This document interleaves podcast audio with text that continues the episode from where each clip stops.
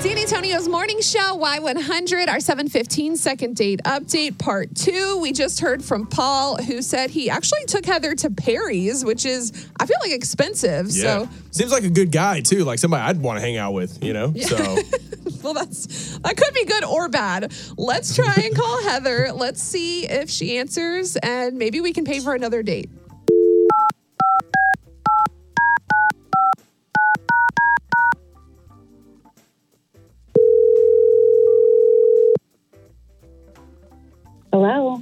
Hi, good morning. Is this Heather? Yes.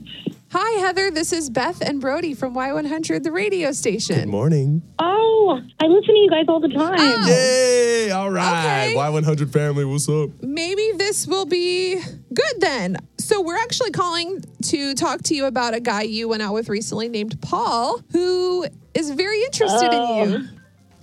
Oh, oh wow, Paul. Oh wow. I mean, he's a really good-looking guy. Um, Good start. and he took me to Perry's. It's just he was obnoxious. I mean, you know, I I mean, I've worked at restaurants and bars before, and he was just the obnoxious guy. You know, he's just like pointing to a drink, going, "I don't want the girly glass. You know, I want a manly glass. I like vodka. I want that one." You know, Mm, okay. and uh, every single word he said, he's like, "Am I right, guys? Am I right?" I thought it was in a movie. So uh, let's just cut to it. Let's just let's just get this figured out or hash it not out here. figured out. Yeah. Um, so Paul is here. He's on the phone. He's been trying to figure out what's been up. So Paul, now you know. Yeah, hey, what's up, Heather? Um, You know, in, in, in, Yeah. in my defense, uh, I didn't realize.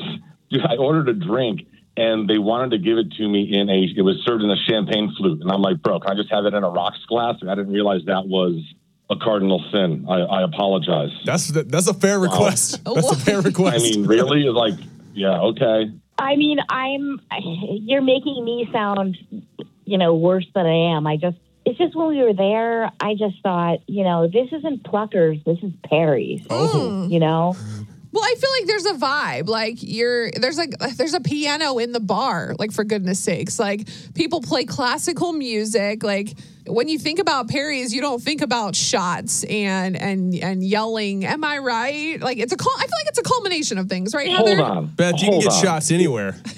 And Paul just it's trying to not bring like the I party a little bit to Perry's. Jägermeister. I was doing shots of fine whiskey. I mean, I just thought that the whole night was about Paul and Paul getting attention. That's what I felt like.